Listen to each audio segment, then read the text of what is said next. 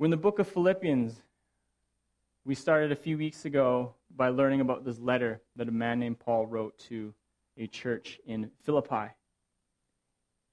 And what I want us to see is what true joy and what true life really looks like in Christ. What true joy and true love truly looks like in Christ. And we're still in chapter 1. We're going slowly through verses, through chunks of Philippians. And today we're going to be talking about the Apostle Paul's joy that Christ is preached.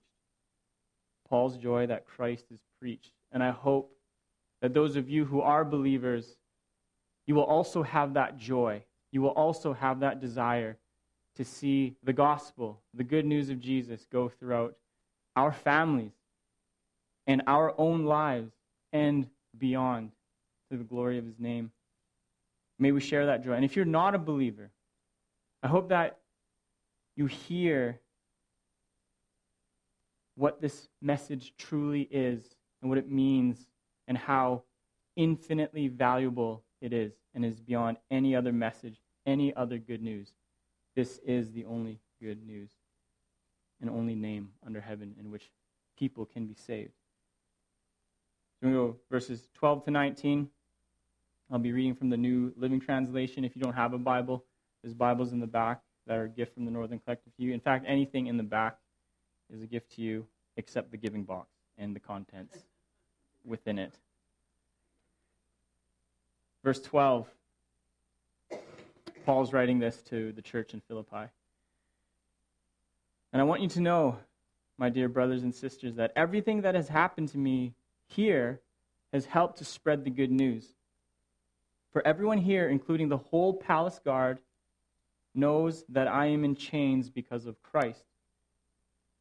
And because of my imprisonment, most of the believers here have gained confidence boldly and boldly speak God's message without fear. So as he's writing this letter, Paul knows that the people in Philippi, they're anxious to what's going to happen to them. They're anxious as to what's going to happen to Paul. Paul's in prison, and Paul will eventually be executed in prison. And they are they're scared. And Paul wants to assure them that despite him being in jail, and despite their circumstance, and despite your circumstance, that the gospel goes throughout the world. And even in his imprisonment, which would seem very dire and sad to think he is the greatest evangelist that has ever lived. He is the greatest church planter that has ever lived. He is the greatest theologian that has ever lived. This guy's in jail. It would seem that the gospel message would stop or slow down. But no, he's saying, even in my imprisonment, the gospel is advancing even in my imprisonment. Even in my circumstance, we can rejoice that the gospel goes throughout the world. Paul, in prison, writes four letters that are included in the New Testament. He doesn't waste his time there. In fact, people come to know Christ, which we'll hear later here. He's rejoicing that the gospel goes out, and he's rejoicing despite his circumstance. And that's his encouragement to the Philippians, and that's his encouragement to us. That wherever you find yourself, we are to rejoice. We are to find joy, knowing that God's work continues to go and will be finished. And here he is, though, imprisoned in the Roman world and it's not usually for a long time because prisoners, they're awaiting trial or execution. And maybe, maybe the friends or family can come and pay, their, pay for their release. But the length of their imprisonment really depends on the trial. It could be years, depending how fast things move. And depending on your status, you get different types of treatment. If you're a non Roman citizen, even a really high of high status, you weren't treated well. And Paul, he is a Roman citizen, so he gets house arrest. And house arrest is being chained, physically chained, and literally chained with a chain to a Roman soldier. And these soldiers would cycle through their watch, being chained literally to Paul and him, I'm imagining, singing, preaching the gospel, saying all sorts of things. He's, he's probably the most famous Christian in the known world at this point. So I'm sure the guards have questions.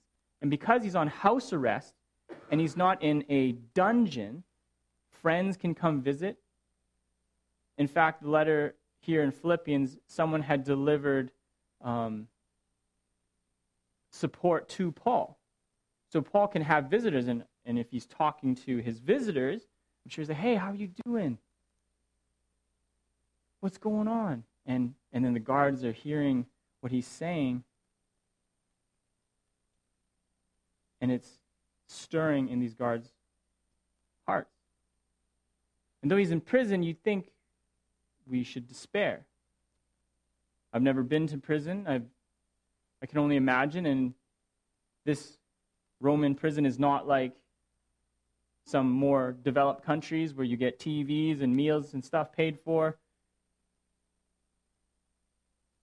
You'd think you'd go into despair. But some of the guards, some of the Roman guards came to know Christ. They heard about Jesus, and this emboldened other believers because of his imprisonment that they were more bold to preach the gospel because of persecution.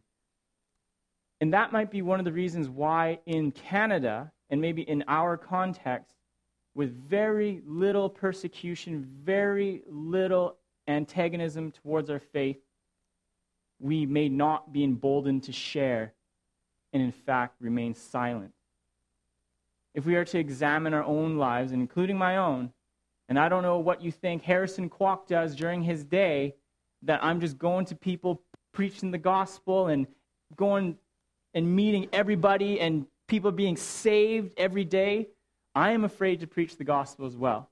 I'm hesitant to bring it up to my family because of the rejection, let alone a total stranger. It's difficult. And maybe our circumstance is too good. We need to fight that tension and know that this is good news and share it no matter the difficulties. And so Paul's heart is, is bound up in this advancement of the gospel. He just wants to see it go. And he's not He's not concerned about his own interests.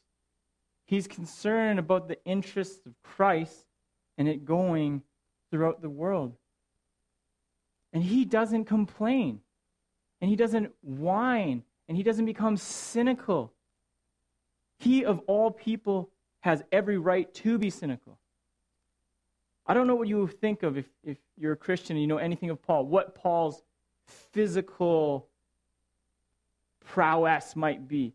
I imagine him being his skin, like the skin of a basketball, because he's in the sunlight and on boats all the time. And if you read in 2 Corinthians 11, he's been, he's almost died multiple, on multiple occasions from being jumped and beaten. He's had gigantic rocks thrown at him to the point of death. He's been on frequent shipwrecks frequent. So he didn't say, okay, the ocean's scary prior to getting on a boat. He gets on a boat, it crashes. I'm going to get on another boat. And he's been through multiple shipwrecks, and he's been in danger from people while he's traveling on the road, and he's, he's had extended periods of suffering. So his, I'm, he's, his bones are broken. They don't, I don't think he has good medical care. He doesn't get mental health days. He is broken. Yet I want the gospel to go out. And what do I mean by the gospel? What do I mean by the gospel? I was driving yesterday with Emerald.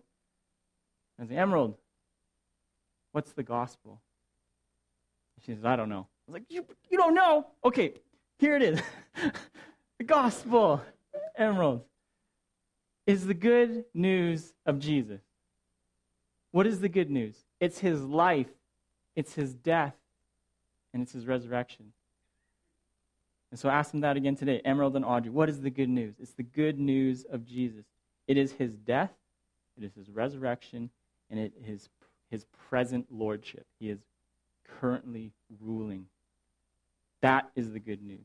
I think one of the clearest descriptions of the gospel in the Bible is found in 1 Corinthians chapter 15 verses 3 to 6 and I think we would do well as believers to memorize this, to know exactly where this is, to think about this passage and if you're not a believer, this is the gospel message laid clear by Paul writing to the Corinthian church. Verse 3, chapter 15, 1 Corinthians. I passed on to you what was most important and what had also been passed on to me. Christ died for our sins, just as the scripture said. He was buried, and he was raised from the dead on the third day, just as the scriptures said. He was seen by Peter, and then by the twelve. After that, he was seen by more than 500 of his followers at one time, most of whom are still alive, though some have died. This is the gospel. This is the gospel that the Roman guards were hearing, and some have come to faith. And so when he's writing, and he's writing about the palace guards, the word is praetorium, the Roman praetorium. These are the most elite Roman soldiers in the Roman Empire. It was said that the, the Caesar, or the ruler of Rome at the time, would have 9,000 of these soldiers watching out for Caesar. They were honored with double pay, they had good pensions, and they had special duties. This is the palace guard, this is the praetorium. And one of their jobs was to be chained to Paul, or chained to these prisoners. And some came to believe. And we don't know how many, but we know that the gospel is preached, to the Praetorian Guard, and that some believed, because at the end of Philippians, Philippians chapter 4, verse 22, it says, And all the rest of God's people send you greetings, too, especially those in Caesar's household. Those in Caesar's household. He was emboldened to preach the gospel while in chains. He was doing it joyfully. And so for us, I wonder, for us as believers, what would it take to drive away those fears and anxieties that make us bold in sharing the gospel, in preaching the gospel. And so I use this word preach. And there's a gentleman in the back, he asked me, Am I a preacher? And for, them, for some, that has very negative connotations.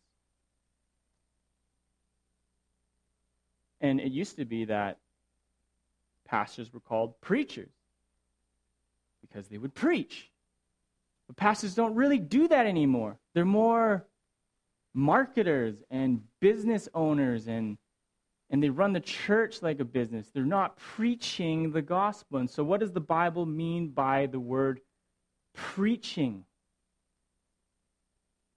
Preaching is this. It's not as John Piper would say, he's a retired pastor who uh, was in uh, Minnesota, Minneapolis, Minnesota. John Piper, what is preaching? It's not just teaching, it's not just sharing, it's not just conversing. The word preaching in the New Testament has the idea of heralding. You know what heralding means? The messenger who is sent by the king to tell the people that the war is over and we have won. The, the herald says, Hear ye, hear ye. I have a message of good news from the king. That is what the preacher does. It's not primarily teaching, it's not primarily sharing, it is heralding, it is proclaiming this news.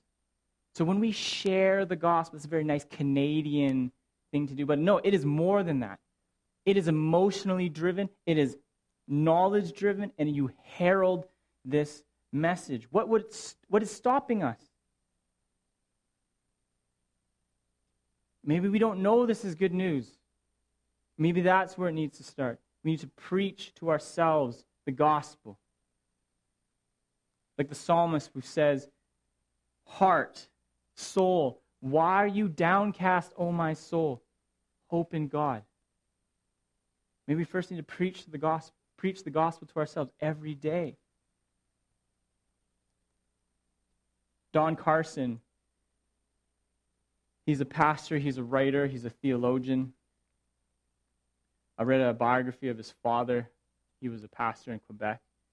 Uh, when we started this church planting journey, uh, a gentleman who I really respect, an older gentleman, he, he gave me this book. And just to give you a glimpse of this church planting world, the books that you are given are like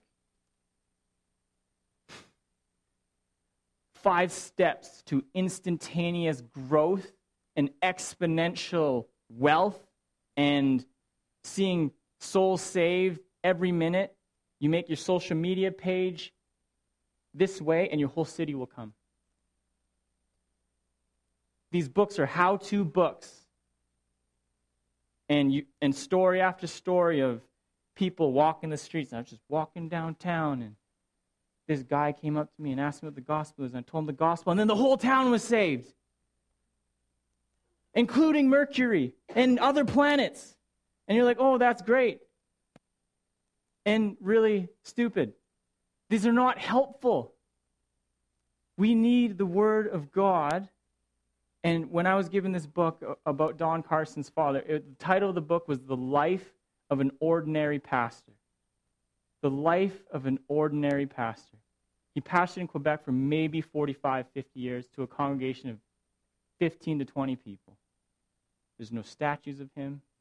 You may have never heard of Mr. Carson, but he was a faithful servant of God in Quebec who loved his people, who loved God's people, who loved the gospel. And this is his son, Don Carson. This is his quote. Don Carson writes Paul's example is impressive and clear, but the advance of the gospel at the center. Put the advance of the gospel at the center of your aspirations. Our own comfort, our bruised feelings, our reputations, our misunderstood motives, all of these are insignificant in comparison with the advance and the splendor of the gospel. As Christians, we are called upon to put the advance of the gospel at the very center of our aspirations. What are your aspirations? To make money? To get married? To travel? to see your grandchildren grow up, to find a new job, to retire early. None of these is inadmissible. None is to be despised. The question is whether these aspirations become so devouring that the Christian's central aspiration is squeezed to the periphery or choked out of existence entirely. These pursuits are good of family, of children, of financially supporting yourself and others, of a good job, of good health. These are good pursuits. But if those things become primary, it becomes something called idolatry. And it is a rejection of the gospel. And the good news is no longer good news. We don't, we don't think about Jesus. We don't think about his life, death, and resurrection. These things have squeezed it out and put it to the periphery. Is the gospel first and foremost in our lives and in this church? Is the gospel first and foremost in our lives and in our church? The answer to this question will determine your future, my future, and the future of this church. Because there are all kinds of things that want our attention vaccinations, COVID, politics, abortion, pornography, fake news, real news, economic injustices, racial discrimination, climate issues, LGBTQ plus debates, just to name a few. All these things want our attention. And to a certain extent, we need to be involved in some of these. We need to know what's going on in our world and to speak life into these situations.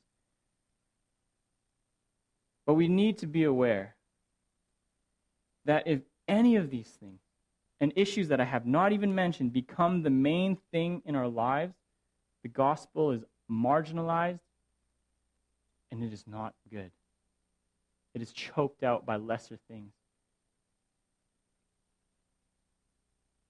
I can't believe how passionate people are about the vaccine passport. Pros are uh, for or against it. I have never seen them passionate about the gospel with the same zeal.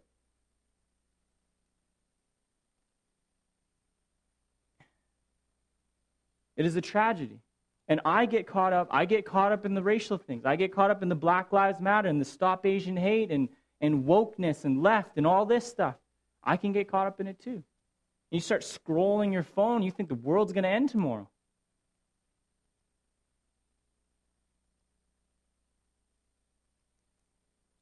When the gospel is preached by people who want to be who want to make the gospel the primary thing in this world, it's led to some incredible things. The abolition of slavery, prison reform, child labor laws, and the protection of women. The gospel is not something over here that you just need to know to get saved. The gospel informs everything we do. Tim Keller says Christians and non Christians think the gospel is the ABC of Christianity. No, it's the A to Z of Christianity. The gospel informs everything that we do. And we're all called to something. We're all called to something. Whether you're an electrician, a pipe fitter, a metal worker, a teacher, a mother, a father, a plumber, a policy analyst, a lawyer.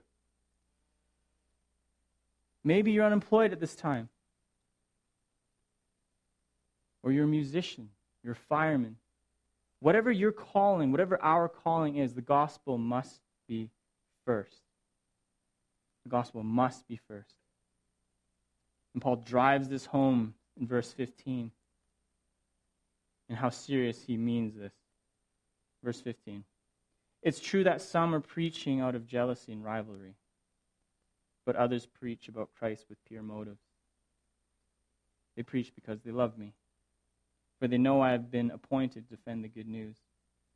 Those others do not have pure motives as they preach about Christ. They preach with selfish ambition, not sincerely intending to make my chains more painful to me. But that doesn't matter. That doesn't matter. Whether their motives are false or genuine, the message about Christ is being preached either way. So I rejoice, and I will continue to rejoice, for I know that as you pray for me and the Spirit of Jesus Christ helps me, this will lead to my deliverance. This will lead to my, in other translations, my salvation. He's saying there's people who preach Christ with right motives because they love the gospel and they love him. Some are doing out of, of rivalry and, and envy. So we need to make the distinction that a solid gospel is being preached with ulterior motives. And Paul's saying that doesn't matter. These people were not anti Christ, they were anti Paul. So he's not saying, well, let's just let these heretical teachers and preachers throughout the world just say whatever they want. No, he's saying there's a sound gospel here, but their motives are mixed. And they're doing it out of envy and rivalry. And they, want, they actually want to do it to hurt me more here in prison. God will judge those. It is a sobering and a scary and a very high call to share the Word of God with people. We should not mess with this book. And Paul knows I'm going to leave vengeance to God. I'm going to leave vengeance to God. And God will deal with those.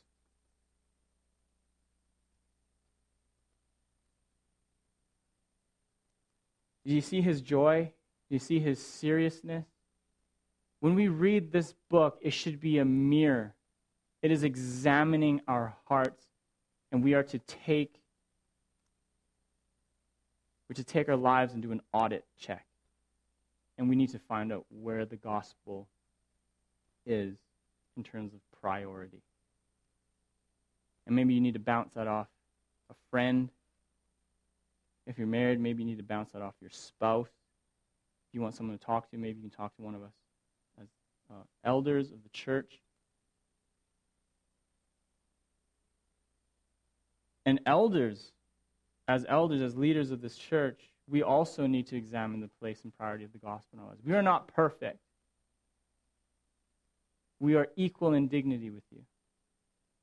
We're equal in creation. We're equal in salvation. Yet we all have to do this. And maybe if you're not a believer, the gospel has no priority in your life. Why is that? Is it embarrassment? Is it pride? Is it selfishness that is calling you to a life that's going to ask you to change everything? What's holding you back from accepting this gospel?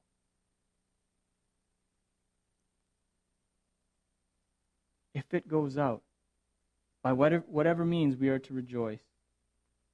And this is the main theme of Paul's entire letter to the Philippians joy. To rejoice in the gospel no matter what the circumstance? What circumstance do you find yourself in? What circumstance do you find yourself in? Do you feel like the psalmist who said, I've forgotten what happiness is? You're talking about joy right now. I don't remember the last time I had joy, period. But Paul is saying, he said earlier in Philippians, he who began a good work in you will bring it to completion. He is building his church, he is advancing the gospel.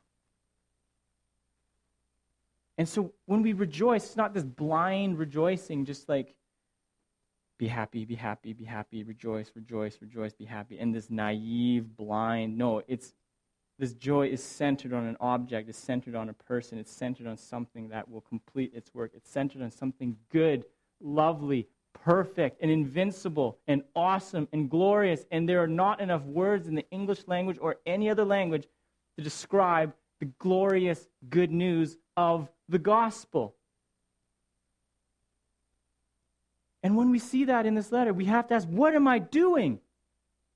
How do I advance this gospel? Maybe we just need to text that friend. Maybe we need to make that phone call. Maybe we need to sit down for that coffee and say, listen with absolute boldness. I want to tell you about Jesus. Let's sit down. When do you want to do that? You can choose the place. You're paying. To have that boldness, to ask people, what's holding you back from the gospel? What's holding you back from Christianity? Why do you hate the church so much? Ask these questions. Let's, let's get to the heart of it with boldness, knowing that this is a free gift that we have received, not by anything we've done. It is a rejoicing that is based in the confidence in God's purposes and that He will win. And He has won. And so we need not fret and be frightened, but we rejoice. Always. Pray with me. Heavenly Father, I'm convicted as I read this. as to how I apply the gospel in my own life and how hesitant I am to share it. Lord, would you embolden me? Would you embolden those who hear that they'd reach out to their coworkers, that they'd reach out to their family members, and those who have children, we would make this a constant discussion that together we would rejoice in the gospel and its spreading forth. I thank you so much for your word. I thank you so much that it is the work of the Holy Spirit that transforms hearts. And so, Father, send us as heralds of your good word, that we would see the Yukon, the most Christian place in Canada and possibly the world, because the gospel goes and enters hearts and changes them for your glory and for everlasting joy. We pray this in Jesus' name.